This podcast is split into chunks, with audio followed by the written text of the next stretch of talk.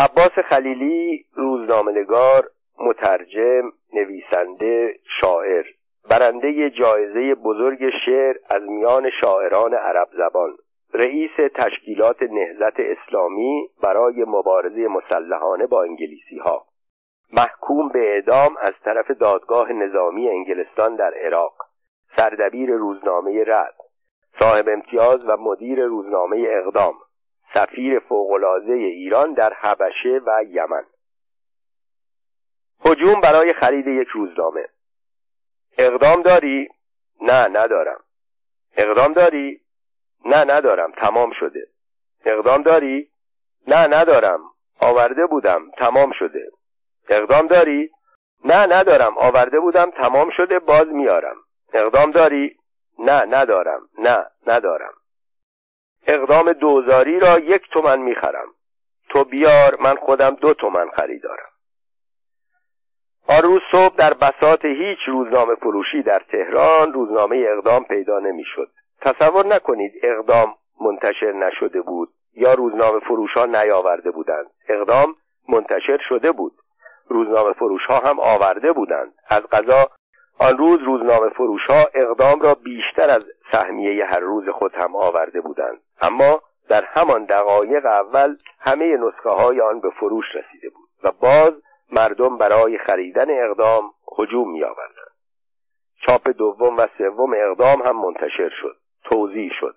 اما چون تقاضا زیاد بود تمام شد. آن هم به قیمت بازار سیاه یعنی چندین برابر بهای اصلی. همین که در این گیرودار یک نفر موفق می‌شد یک روز نسخه روزنامه اقدام را به دست بیاورد منتظر نمیماند تا به محل کار خود یا به خانه خود برود. همانجا در کنار بسات روزنامه فروش روزنامه را باز می‌کرد شروع به خواندن می‌کرد. در این حال عدهای دور تا دور او جمع می‌شدند از جلو از عقب از سمت چپ از سمت راست از بالا از پایین از هر طرف که جای خالی مانده بود سرک میکشیدند. تا سر مقاله اقدام به قلم عباس خلیلی را بخوانند مگر خلیلی چه نوشته بود که روزنامه او در یک شهر هفتصد هزار نفری تهران سال 1121 آنچنان جلب توجه کرده بود که همه می‌خواستند آن مقاله را بخوانند و از مضمون آن آگاه شوند؟ نکته جالب اینجا بود که اتش علاقمندان فقط با خواندن مقاله فرو نمی نشست چون در آن صورت یک نفر یک نسخه روزنامه تهیه می کرد و بقیه می خواندند. آن روز همه می‌خواستند هر طور هست روزنامه اقدام را تهیه کنند بخوانند و بعد هم آن را مانند یک سند تاریخی نگه دارند عنوان سرمقاله روزنامه اقدام آن روز این بود همت چرا را نابود می کند چیزی در حد انشای دانش آموزان مدارس.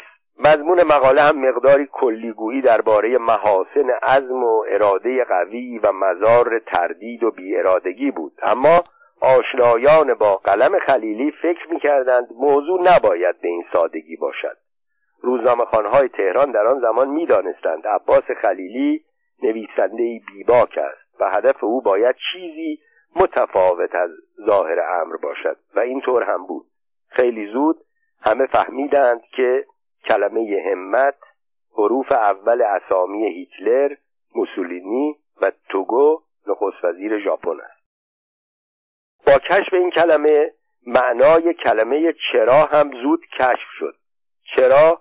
حروف اول اسمهای چرچیل، روزولت و استالین بود. با نفرتی که مردم ایران در آن سالها از اشغالگران خارجی داشتند و کمبودها گرانیها و محرومیتها را از چشم آنها می‌دیدند. غیر طبیعی نبود که آرزو کنند همت چرا را نابود کنند.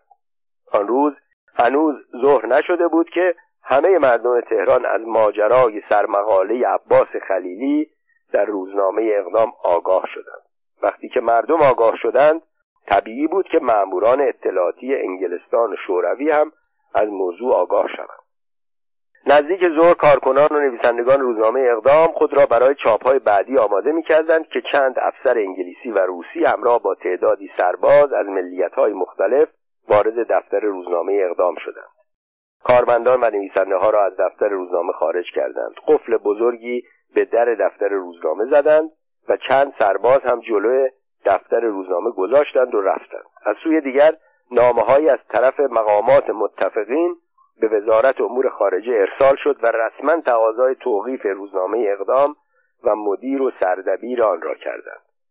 مأموران فرماندار نظامی تهران هم که مطیع فرمان اشغالگران خارجی بودند فورا دست به کار شدند. عباس خلیلی را توقیف کردند و جلو انتشار روزنامه را گرفتند.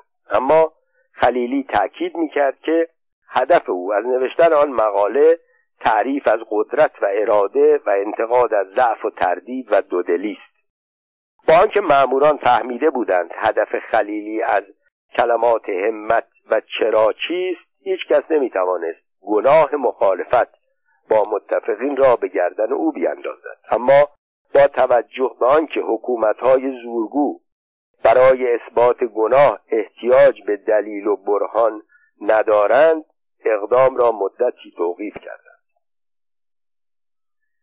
بعد از سوم شهریور 1320 که مطبوعات آزادی پیدا کردند درباره مسائل و مشکلات کشور بنویسند مردم به مقاله های انتقادی که از روی احساس نوشته می‌شد بیش از همه علاقه نشان می‌دادند و عباس خلیلی در این سبک استاد مسلم بود.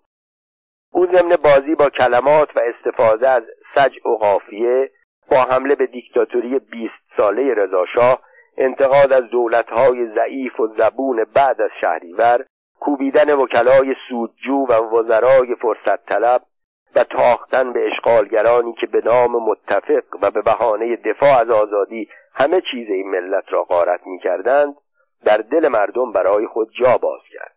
به طوری که مدت زمانی اقدام پرتیراژترین بانفوذترین و محبوبترین روزنامه کشور شد.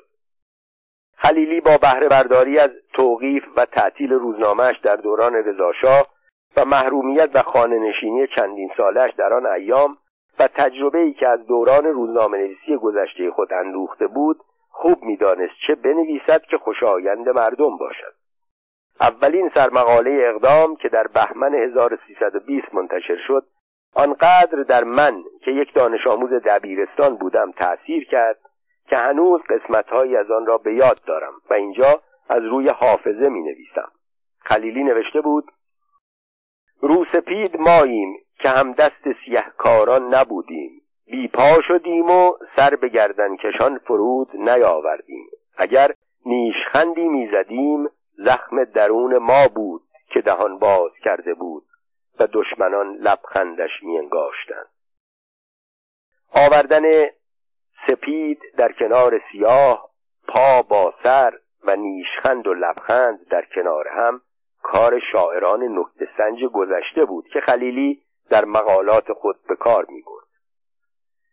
خلیلی به جز سرمقاله در هر شماره از روزنامه خود پاورقی های هم می نوشت بعضی شبیه رمان های روزگار سیاه و انسان که در سالهای قبل نوشته بود احساساتی و برخی مانند پیر چاک ایرانی به تقلید از کتاب قبلیش به نام پیرچاک هندی انتقادی و قهرمان آن رضاشاه بود. خلیلی این موقعیت ممتاز را دو سه سال بیشتر نتوانست حفظ کند. خواننده های اقدام که در آغاز از سرمقاله های شعرگونه و احساساتی خلیلی لذت می بردند پس از مدتی به مقاله های انتقادی و تجزیه و تحلیل مسائل روز روزنامه های دیگر توجه پیدا کردند. تکرار و یک نواختی مقاله های خلیلی آنها را بیرقبت کرد. در اینجا نمونه های کوتاهی از مقاله های خلیلی را می آورم تا روشن شود چرا اقدام رونق خود را از دست داد. کشور خراب مجلس خراب و مطبوعات خراب. خون باید ریخت. آنقدر خون باید ریخت که این خرابه را دگرگون نماید. اینک خلیلی و چند قطر خون او. خلیلی با هیکل صد کیلویش چند قطره خون نداشت. وزن خون او دست کم پنج لیتر می‌شد شاید هم بیشتر. قسمتی دیگر از یکی از سرمقاله های خلیلی. دل شکسته منم. دو روز است هوا سرد شده. مرکب ما یخ زده. خامه ما منجمد شده. برای انسان علیل اندکی حرارت لازم است. ای خاک بر سر آدم هایی که از مرکب ما سرد ترند و کمی بعد پایین تر این ننگ را کجا برم؟ با چه خونی بشویم؟ خون من دیگر رنگ ندارد تا ننگ را پاک کند. دستی می‌خواهم که خامه را دور افکنده گریبان جامه را تا دامن چاک زند. در اینجا هم خلیلی ننگ را در کنار رنگ خامه را با جامه آورده و دامن را چاک زده بود تکرار همان سپید و سیاه و تکیه بر احساسات خواننده ها اکنون یک نمونه دیگر. بخندید. بخندید ای ملت عظیم باستانی. بخندید ولی بگذارید من یک نفر با اشکهای خود خاک مقدس میهنم را آبیاری کنم. یک شب که خلیلی در دفتر روزنامه اقدام در بالاخانه در خیابان رفاهی لالزار سرگرم نوشتن سرمقاله روز بعد بود صدای یک نواخت فروشنده چاغال بادام رشته فکرش را گسست. او همین را عنوان سرمقاله خود قرار داد و چنین نوشت. چاغاله چیست؟ مقاله کدام است؟ قلم چه می کند و خامه چه تأثیری دارد؟ آیا میان اخلاق و چاغاله تناسبی هست؟ که البته نبود ولی هرچه بود برای او موضوع یک سرمقاله بود و برای روزنامه ها وسیله برای سر به سر گذاشتن عباس خلیلی شد. از اینها گذشته خلیلی اصطلاحات خاصی داشت که مرتبا در مقاله های خود آنها را تکرار می‌کرد. مانند کلمه برخی به عنوان فدا و قربان. او در پایان اغلب مقاله های خود می نوشت ای جان خلیلی برخی ایران باد. و در کمتر مقاله ای بود که چند بار نام خود را نیاورد. او آنقدر از برخی کردن جان خود در راه وطن حرف زد که روزنامه بابا شمل به او لقب گاندی ایران داد. از سال 1124 به تدریج خلیلی موقعیت ممتاز خود را از دست داد و تیراژ اقدام رو به کاهش گذاشت. روزی که اقدام منتشر شد تعداد روزنامه ها کم بود و هر کس موضوعی جالب یا خاطره ای از ایام گذشته داشت در همین سه چهار روزنامه موجود منتشر می کرد ولی به تدریج تعداد روزنامه ها زیاد شد. هر کس قلمی داشت یا نداشت امتیاز روزنامه گرفت. زندگی پرماجرای یک روزنامه نگار عباس خلیلی در سال 1272 خورشیدی مطابق سال 1893 میلادی از یک پدر و مادر ایرانی در شهر نجف چشم به جهان گشود. او نواده حاج ملا علی خلیلی تهرانی از روحانیون معروف ایران بود. عباس خلیلی تحصیلات مقدماتی را در شهر نجف به پایان رساند. عراق در آن زمان جزئی از امپراتوری عثمانی بود ولی ایران نفوذ زیادی در این کشور داشت. تعداد زیادی ایرانی در آنجا زندگی می‌کردند. ایرانیان مدارس مخصوصی داشتند که محصلین در آنجا به فارسی و عربی درس میخواندند عباس جوان به زبان فارسی و عربی تسلط داشت و به هر دو زبان شعر می‌گفت. او هزار و صد بیت از اشعار شاهنامه حکیم توس را بیت به بیت به شعر عربی ترجمه کرد که در روزنامه های مصر و عراق آن اشعار را چاپ می‌کردند. قسمت هایی از کلیات شیخ عجل سعدی را هم به زبان عربی ترجمه کرد. اما قدرت و تسلط خلیلی به زبان عربی وقتی مسلم شد که او در اقتراح مجله معتبر المقتفتف چاپ مصر شرکت کرد و در میان صدها شاعر عرب زبان کشورهای عرب آسیا و آفریقا برنده شد و جایزه آن مجله را رو بود در جریان جنگ جهانی اول که نهزت ضد انگلیسی در میان مردم ایران و عراق به اوج خود رسیده بود عباس خلیلی تحت تأثیر تبلیغات ضد انگلیسی آیت الله کاشانی جمعیتی به نام نهزت اسلام تشکیل داد و با انگلیسی ها به جنگ پرداخت. در جریان این جنگ یک ژنرال انگلیسی کشته شد. فرماندهی ارتش انگلستان در عراق عباس خلیلی را قیابی محاکمه و محکوم به اعدام کرد. خلیلی ناچار از عراق گریخت و به وطن بازگشت. او کار مطبوعاتی را در سال 1296 خورشیدی در روزنامه رعد سید ضیاءالدین تباتبایی آغاز کرد و پس از مدتی به سردبیری آن روزنامه رسید. در سال 1299 موفق شد امتیاز روزنامه اقدام را بگیرد و به انتشار آن بپردازد. عباس خلیلی از جوانی بیباک بود و سری پرشور داشت. روزنامه اقدام چه در دوره اول یعنی سال 1299 تا 1306 و چه در دوره دوم یعنی سال 1320 تا 1329 بارها و بارها توقیف شد. در این موارد خلیلی اقدام را با استفاده از امتیاز یکی از همکاران خود منتشر می‌کرد. شگرد او طبق سنت روزنامه نویسان آن زمان این بود که در بالای صفحه اول در یک کادر مشخص می نوشت اقدام توقیف است و یا برای مشترکین اقدام. در این اطلاعیه یا آگهی اسم اقدام به شکل و به اندازه طبیعیش چاپ می‌شد. در نتیجه خواننده ها میفهمیدند اسم این روزنامه هرچه باشد خود اقدام است.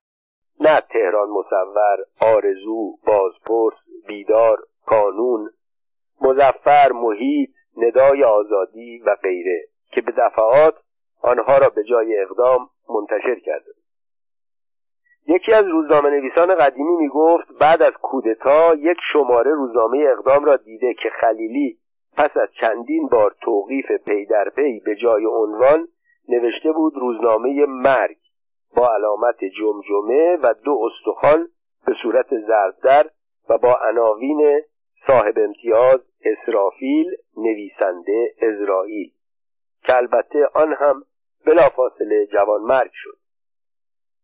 عباس خلیلی فقط روزنامه نویس نبود او نویسنده بود. تخیلی قوی داشت با قلمی که به تناسب موضوع تند و آتشین و یا احساساتی و سوزناک می‌شد. کسانی که درباره ادبیات معاصر ایران تحقیق کردند خلیلی را یکی از نخستین رمان نویسان ایران شناختند. آنها نوشتند مرتزا مشفق کاظمی نویسنده رمان اجتماعی انتقادی تهران مخوف و عباس خلیلی نویسنده رمان روزگار سیاه از جمله نخستین کسانی هستند که در این رشته از ادبیات کار کردند.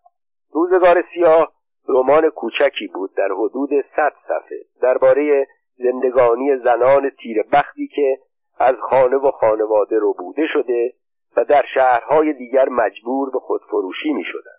این کتاب که در سال 1303 چاپ شد در زمان انتشار موفقیت زیادی به دست آورد و چند بار تجدید چاپ شد خانم سمیله پارسیپور فخرالملوک والا از قول همسر خود زندیاد علی پارسیپور قاضی دادگستری که بعدها به کار وکالت دادگستری و روزنامه نگاری مشغول شد تعریف می‌کرد. هنگامی که در جوانی و در زمان تجرد آن کتاب را خواند چنان تحت تأثیر تیربختی آن زنان محروم قرار گرفت که در شیراز به یکی از خانه های عمومی رفت و با پرداخت بدیهی های زن جوانی به نام ماه جهان خانم او را از آن خانه آزاد کرد و برای توبه نزد روحانی شهر برد. سپس اقدام کرد تا پسر گمشده آن زن را پیدا کند. مدتی در خانه خود از آن زن و فرزندش نگهداری کرد و سرانجام هنگامی که می‌خواست زندگی خانوادگی تشکیل بدهد ترتیبی داد تا آن زن به عنوان گیس سفید به خانه یکی از تاجران به نام فارس رفت و به اداره زندگی آنها پرداخت.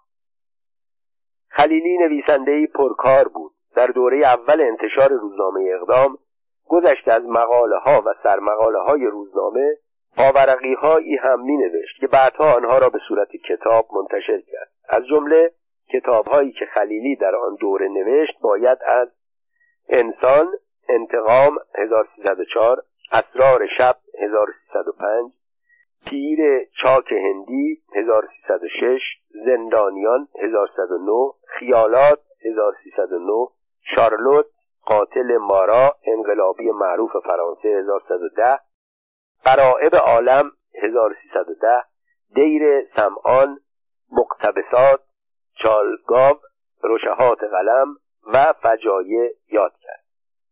خلیلی در سال 1333 رومانی به نام خروش نوشت. که به وسیله زنده یاد محمد علی شیرازی انتشارات ماه نو منتشر شد. گذشته از این کتاب ها عباس خلیلی در اواخر عمر کتاب های تاریخی متعددی تعلیف و ترجمه کرد. عباس خلیلی در دوره اول روزنامه نگاریش مانند بیشتر روزنامه نویس های آن زمان دارای چاپخانه بود. او پس از توقیف اقدام در سال 1306 تا مدتی اقدام به چاپ کتابهای خود یا دیگران کرد تا آنکه در بالا گرفتن کار دیکتاتوری رضاشاه ناچار شد گذشته از روزنامه قلم و کتاب و چاپخانه و نوشتن را هم کنار بگذارد. خلیلی از آن پس تا شهریور 1320 به کار تجارت پرداخت. ولی از ماه بهمن سال 20 موفق شد مجددا امتیاز روزنامه اقدام را بگیرد و از آن پس تا چند سال یکی از موفقترین روزنامه های کشور را منتشر کرد. اما این موفقیت زیاد ادامه پیدا نکرد و از سال 1329 به بعد اقدام مانند بیشتر روزنامه های زمان خود در رقابت های مطبوعاتی از روزنامه های معروف آن زمان مانند اطلاعات، کیهان، باختر امروز و روزنامه های حزب توده عقب افتاد و شکست. خورد به طوری که ناچار به تعطیل روزنامه شد. خصوصیات عباس خلیلی. عباس خلیلی مردی باسواد و تنپرست بیباک احساساتی و اهل مبارزه بود. مبارزه با قلم یا مبارزه با تفنگ برای او فرق نداشت. ایراد بزرگی که مخالفان به او می‌گرفتند آن بود که زیاد تغییر عقیده می‌داد. در جهان سوم که روزنامه نویسان اغلب ناچار می‌شوند مطالبی برخلاف عقیده و ایمان خود بنویسند دشوار است که بتوانند در عقیده پابرجا بمانند تفاوت خلیلی با سایر روزنامه نویسان آن بود که آنها برای توجیه تغییر عقیده خود زمین سازی می کردند. ولی خلیلی چون به شدت احساساتی بود طی دو روز دو عقیده مختلف ابراز می کرد. البته او برای این تغییر عقیده دلیل داشت ولی خواننده های روزنامه که از این دلیل آگاه نبودند این تغییر ناگهانی را نمیپسندید در ماجرای آذربایجان او تا مدتی مانند بسیاری از مطبوعات آن زمان از پیشوری و فداییان او طرفداری می‌کرد. اما یک روز ناگهان خواننده ها دیدند خلیلی بدون هیچ مقدمه ای به شدت به پیشوری حمله کرد. او نوشت اگر پیشوری نخست وزیر آذربایجان است پس من امپراتور حبشه هستم. عنوان امپراتور حبشه مدتها روی خلیلی ماند و روزنامه های چپ به او تنه ها زدند. از او کاریکاتورها کشیدند. جالب آنکه چندی بعد شاه خلیلی را به عنوان سفیر فوقالعاده روانه حبشه و یمن کرد. عکسهایی که خلیلی در این سفر با نیزه و سپر و لباسهای بومی آفریقا گرفت در مطبوعات چاپ شد و باعث تفریح گشت در این سفر هایلسلاسی امپراتور شهبشه دو شیر به خلیلی داد تا برای شاه بیاورد. طی سفر طولانیش در آن سالها یکی از شیرها مرد. روزنامه ها نوشتند چون خرج سفر خلیلی تمام شده بود یکی از شیرها را کشت و خوراک خودش و شیر دیگر کرد. خلیلی علاوه بر نویسندگی اهل نطق و خطابه هم بود. او با آنکه زبانش هنگام ادای بعضی حروف می گرفت و به اصطلاح نوک زبانی حرف می‌زد هیچ فرصتی را برای سخنرانی از دست نمی‌داد. در این حالت اگر او طی مراسمی یا در زیافتی سخنرانی می‌کرد به میز غذا یا میوه نزدیک می‌شد و بدون قصد و اراده کارد و چنگال و قاشق و بشقاب را به دست می‌گرفت و از شدت احساسات یکی یکی روی میز پرت می‌کرد. او اواخر عمر مرتبا به دفتر من میآمد. میل داشت به عنوان یک روزنامه نویس با سابقه تجربیات خود را در اختیار من بگذارد. از غلطهایی که نویسنده های جوان مرتکب می شدند رنج می بود. او علاقه داشت در تمام رشته ها قلم فرسایی کند. شعر می مقاله می نوشت و داستان نویسی می کرد اما متاسفانه مطالب او باب طبع خواننده های زمان نبود. یک بار توافق کردیم خاطرات سیاسی خود را برای سپید و سیاه بنویسد. با آنکه خودش در جریان حوادث تغییر سلطنت و مبارزه سید حسن مدرس و سردار سپه بود و بعد از شهریور 20 هم طی دوره های مختلف با سید ضیاءالدین تباتبایی و قوام السلطنه و شاه روابط نزدیک داشت موفق نشد خاطراتش را به خوبی بپروراند. آواز خواندن خلیلی. یکی از سالهای اشغال کشور به وسیله متفقین بود. سال 1124 بود. شاید هم سال 1325 خوب به یاد نمی آورم خلیلی در جشن عروسی یکی از آشنایان ارمنی خود دعوت داشت. ارمنی ها عادت داشتند احتمالا حالا هم این عادت را دارند. در مجالس عروسی از نوازنده ها و خواننده های حرفه‌ای یا آماتور گذشته هر یک از مهمانان هر هنری داشته باشد عرضه می کند کسی که صدای خوبی دارد می‌خواند. کسی که ذوق ادبی داشته باشد قطعه را دکلمه می کند یا شعر می کند کسی که دارای ذوق است جوک تعریف می کند کسی که نوازندگی بلد است ساز آن شب در آن مراسم هر کس هر هنری داشت عرضه کرد. از آواز خواندن جوک گفتن گیتار زدن تا شعبد بازی. آنها که اهل فنی نبودند یا مسلمانهای مجلس عضو می‌خواستند و نوبت را به دیگران واگذار می‌کردند. تا نوبت به عباس خلیلی رسید. تصور حاضران آن بود که این مهمان مسلمان چاق مسن که زبانش هم کمی می‌گیرد با عذرخواهی نوبت خود را به دیگری خواهد داد. اما خلیلی از جا برخواست و گفت هر یک از حضار مجلس هر هنری داشت صمیمانه و خالصانه عرضه کرد. حالا نوبت به من رسیده. من امشب می‌خواهم برای شما آواز بخوانم. یک آواز دلپذیر آوازی که همه آن را می‌دانیم اما مدت هاست که آن را از یاد برده ایم من امشب می‌خواهم این آواز را به یادتان بیاورم. آنگاه بدون آنکه آهنگ خاصی را بخواند شروع به خواندن کرد. ایران ایران ایران.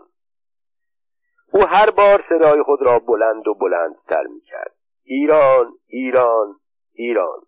مدتی از خواندن خلیلی نگذشت که همه حاضران مجلس تحت تأثیر آواز او قرار گرفتند. اول تا مدتی سکوت برقرار شد. بعد حاضران یکی یکی با خلیلی هم صدا شدند و ایران ایران گفتند. سرانجام همه مهمانان همه حاضران هم صدا با خلیلی و با صدای بلند شروع به خواندن کردند. ایران ایران ایران. به این ترتیب حال و هوای مجلس دگرگون شد. سال 1124 و 1325 دوران قدرت چپی ها بود. فرقه دموکرات آذربایجان را در اختیار گرفته بود. اشایر جنوب در فارس زمزمه تجزیه طلبی را آغاز کرده بودند. در سایر استانها هم وضع به همین ترتیب بود. خلیلی آن آواز را برای جلب رضایت کسی نمی‌خواند. او برای دل خودش می‌خواند. همانطور که ارامنه آن مجلس هم از روی احساسات ایران ایران میخواندند کسی که ماجرای آواز خواندن خلیلی را در مجلس عروسی ارامنه برای من تعریف کرد خودش در آن مراسم حاضر و شاهد ماجرا بود. او گفت وقتی صدای ایران ایران در مجلس برخاست مردمی هم که از خیابانهای مجاور عبور می‌کردند به شنیدن صدا ایستادند و هم صدا با مهمانان مجلس شروع به خواندن ایران ایران کردند. در آن سال همانطور که از یک سو عدهای بیوطنی را افتخار می‌دانستند در مقابل جمعی هم ایران دوست بودند. خلیلی مردی وطن پرست بود. اما در همان زمان عدهای برای تختهه او به جهت آنکه در عراق به دنیا آمده و نوجوانی خود را در آن کشور گذرانده بود او را خلیلی عرب مینامیدند. اما او با توجه به آنکه جدش خلیلی تهرانی نام داشت همیشه خود را خلیلی تهرانی می‌خواند. او ایرانی بود یک ایرانی وطن پرست عباس خلیلی در کنار دریا خلیلی مدتها هفته یکی دو بار به دیدن من به دفتر مجله می آمد. روی مبل پای کوتاهی که در مقابل میز تحریر من قرار داشت می نشست. دستایش را روی شکمش که بر اثر گذشت سالها بزرگ شده بود میگذاشت و شروع می‌کرد به تعریف ماجراهایی از دوران روزنامهنگاریش می‌خواست تمام تجربیات چهل ساله را در مدتی کوتاه برای من بازگو کند و رموز موفقیت در کار را کاری که خودش در آن شکست خورده بود برای من شهر بدهد. در نظر او من یک روزنامهنگار جوان و بی تجربه بودم. از این رو به خودش حق می‌داد به من نصیحت کند. اقدام در سال 1329 تعطیل شده بود. خلیلی بعد از 20 سال میکوشید با نوشتن مقاله گفتن شعر و چاپ خبرهایی درباره خودش گرد فراموشی را از خود بزداید. یک روز خلیلی به دفتر مجله آمد. پس از سلام و احوال پرسی یک پاکت روی میز من گذاشت. بعد روی مبل پای کوتاه نشست و گفت بردارید تماشا کنید. برای شما آوردم. تهلجه عربی داشت. کودکی و جوانیش را در نجف و کربلا گذرانده بود. پاکت را برداشتم. در داخل آن چند عکس بود. عکس های خلیلی در کنار دریای خزر با مایو. البته اگر بتوان اسمش را مایو گذاشت شلوار زیر کلفتی که از سر زانو تا بالای شکم را پوشانده بود. خلیلی در سنین نزدیک هشتاد بود. چاق و کوتاه با شکم برآمده و سینه های افتاده. ولی احتمالا در جوانی اهل ورزش بود چون بدنش تر و تازه تر از آن بود که شخص احساس کند پیرمردی هشتاد ساله است عکسها او را در حالت ایستاده نشسته خوابیده در روی ماسه ها یا تا زانو در آب تا سینه در دریا نشان می‌داد در همان حال که به عکسها نگاه می کردم به فکر فرو رفتم چرا این عکس ها را به من نشان می دهد؟ چه قصدی دارد؟ حالا او چه خواهد گفت؟ من چه جوابی باید بدهم؟ در همین فکر بودم که صدای خلیلی بلند شد.